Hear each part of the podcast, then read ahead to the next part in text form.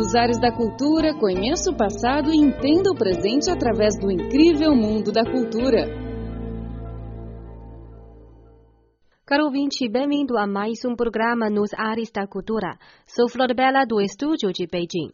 Na semana passada, você ouviu a entrevista com Fan Weixin, aluno do primeiro curso de língua portuguesa da China, no antigo Instituto de Radiodifusão de Beijing, hoje conhecido como Universidade de Comunicação da China. Tivemos a oportunidade de conhecer o ensino da língua portuguesa no país na década de 1960. Hoje ouviremos a entrevista com a coordenadora do curso de língua portuguesa da mesma universidade, professora Yan Qiaorong. Ela nos apresenta principalmente as condições educacionais, o quadro de docentes, o processo de candidatura e admissão, bem como as parcerias com universidades portuguesas e brasileiras. Vamos ouvir. Nos ares da cultura, uma viagem ao passado e um passeio pelo presente arte, literatura, dança, comportamento, tradições e tudo mais sobre o incrível mundo da cultura. Com muito prazer, hoje temos uma conversa com a professora, a, também diretora do Departamento de Português da Universidade de Comunicação da China, a senhora Yan Qiaorong. Muito bom dia. Bom dia, muito prazer.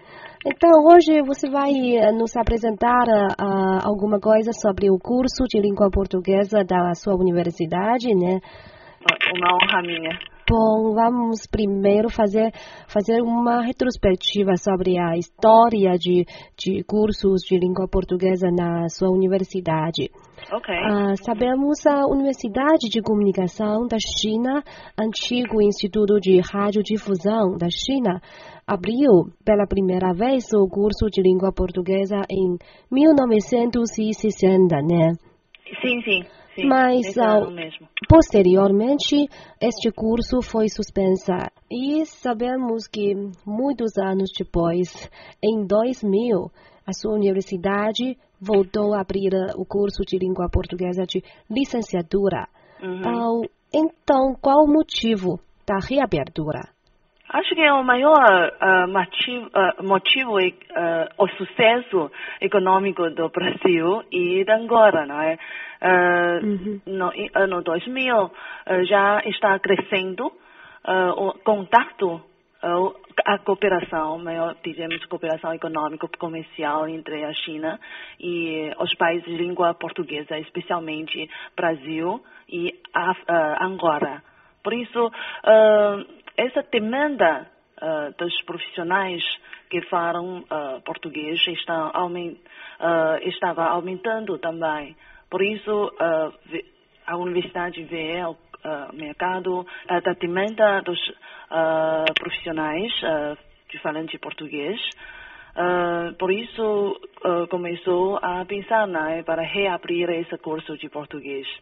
E você foi uh, uma aluna daquela primeira turma da reabertura? fui, fui. E depois da gra uh, graduação, você se tornou uma professora. Uh, se lembrou um, desde é, aquela reabertura até hoje? Quantos alunos, quantos alunos já se graduaram da sua universidade? Sim, eh, eu já fiz uma calculação. Uh, foi uh, mais ou menos, uh, agora já temos mais ou menos, até agora temos mais ou menos 160 graduados em língua portuguesa da nossa universidade. e cada, porque cada, quase admitimos alunos anualmente. mas há alguns anos que não fizemos esta admissão, por isso Uh, agora, e cada turma, cada turma uh, tem cerca de 20 alunos. Hum. Então, até agora já temos 160 graduados. Como a, a atual situação de candidatura ao curso de língua portuguesa? Uh, os alunos podem fazer exame nacional, né, de fazer exame, passar Gaokao, que é vestibular nacional, e segundo as suas notas, uh, eles entram uh, na universidade. Mas cada ano tem, uh, temos diferentes orientações para essa admissão ou para a candidatura dos, do, para curso de português, porque há anos que a universidade própria realiza exames com, antes do exame nacional. Hum e fazer auto, autoseleção, que, que dizemos, a, a universidade tem um direito de selecionar os pro, alunos de línguas estrangeiras antes do uh, exame nacional. Mas cada ano, uh, essa política às vezes varia, não é? Por exemplo, por exemplo no ano passado, os alunos já têm que passar uh, também no exame nacional. Antes de uh, eles participarem uh, do exame nacional, esses alunos uh, precisam de vir para a universidade para fazer uma exame, um exame oral. Então, os alunos que passam no exame oral, eles junto com a nota uhum. obtida no, no exame nacional, uh, essas duas partes consideramos em conjunto essas partes, duas partes. Então eles entram no, no nosso curso. Muito bom. Eu quero saber, você, a sua universidade, tem quantos professores uh, no, no, ensino de língua portuguesa? Quantos hum. chineses e estrangeiros? Atualmente temos quatro professores, três professoras chinesas e um leitor uh, do Instituto de Camões. Uh, mas antes tínhamos também uh, leitores brasileiros que foi mandado pela Itamaraty, mas já terminou o seu trabalho aqui e voltou. Uh, mas também estamos planeando de uh, convidar mais professores brasileiros para participar no nosso trabalho de ensino. Então, agora este leitor estrangeiro ensina a língua portuguesa de Portugal na sala sim. de aula? Sim, sim, sim. Porque sabemos que hum. existe um problema. Uh, hum. Língua do Brasil, português hum. do Brasil ou português de Portugal. Uh, uma parte de universidades agora na China uh, ainda insiste em português tradicional. mas a outra parte agora procuram uma mudação. eles preferem mais a língua portuguesa do Brasil. Agora eu quero perguntar: a Universidade de Comunicação hum. da China foi a primeira que hum. estabeleceram uma parceria com o Brasil, uma hum. universidade do Brasil, hum. e enviar alunos para estudar lá no Brasil. Ah, porque antes a Universidade de Estudos Estrangeiros de Pequim e a Universidade de Estudos Internacionais de Shanghai só enviaram alunos para Macau e para Portugal. Hum. E a Universidade de Comunicação uh, da China também enviou estudantes para Portugal e para Macau. Hum. Por que a sua universidade deixou os lugares de origem da língua portuguesa e, e começou a enviar alunos para para o Brasil. Qual, hum. qual o motivo? Ok. Uh, na verdade, a sua pergunta inclui duas uh, mini perguntas, ou seja, uh, duas informações importantes. primeiro é que a Universidade de Comunicação da China, na verdade, ensina duas, duas variantes de português, né? Um do Brasil, uh, outro de Portugal, porque nós, uh, como eu, também po você pode uh, conhecer, reconhecer o meu sotaque brasileiro, né? e uh, outros professores chineses também falam de variedade, variante, variante brasileira. Mas nós agora temos leitor uh, de Portugal. Então, talvez para você é um pouco estranho, mas para mim acho que não é uma questão uh, assim que uh, é paradoxo, que, uh, que é paradoxo, porque ensino de língua portuguesa, na verdade, tem que incluir todos os variantes, hum. tem que introduzir uh, todos os variantes na sala de aula, porque os alunos, eles, depois de se formar, maior parte deles não vão trabalhar em, em Portugal uh, eles vão ter muitas oportunidades de fazer esse contato com os falantes de diferentes países de língua portuguesa. Por isso, já na sua sala de aula, eu acho que temos que uh, uh, introduzir uh, esse variante, esse variante variada e também a cultura de cada país de língua portuguesa. Por isso, é a primeira questão que eu gostaria de uh, enfatizar. Uhum. E a uhum. segunda questão que você uh, perguntou foi o motivo né, uh, de Sim. nós levarmos ou enviarmos alunos ou professores para o Brasil. Falando a esta questão, primeiro eu gostaria de afirmar que nós deixamos Portugal ou deixamos Macau não significa que não ficamos satisfeitos com a qualidade de ensino ou qualidade do curso oferecido pelos esses dois locais.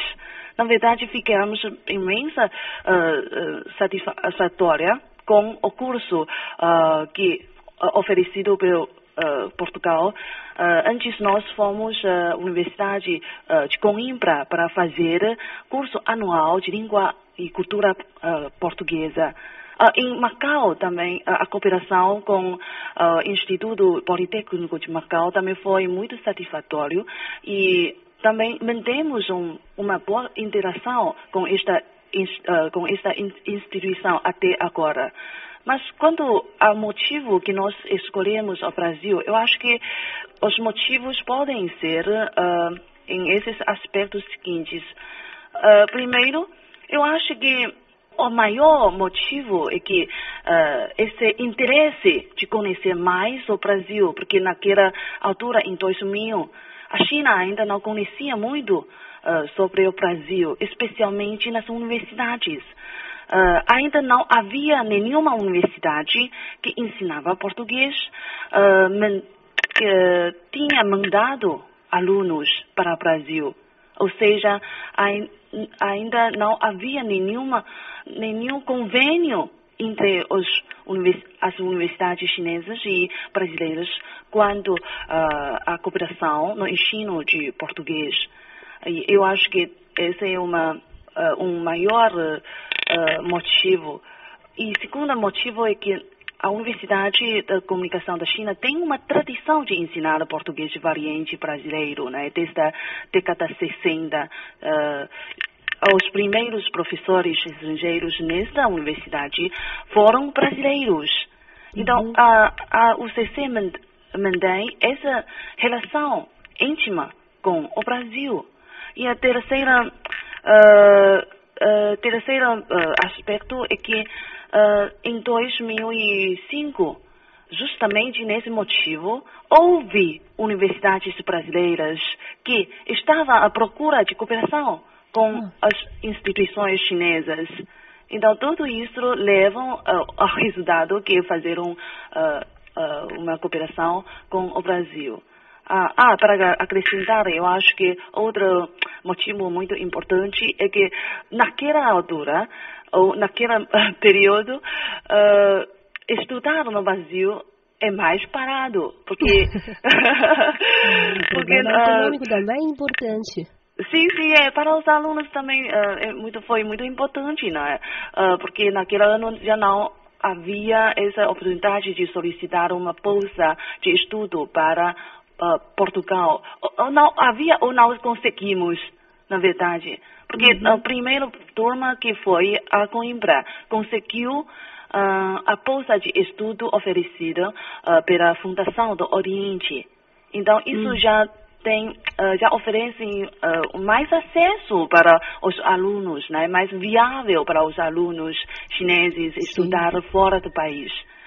Mas o Brasil, como esse, com esse convênio, os alunos não precisavam de pagar despesa de estudo ou uh, em português, uh, português do Portugal falam propina, mas no, no Brasil não fala isso, né?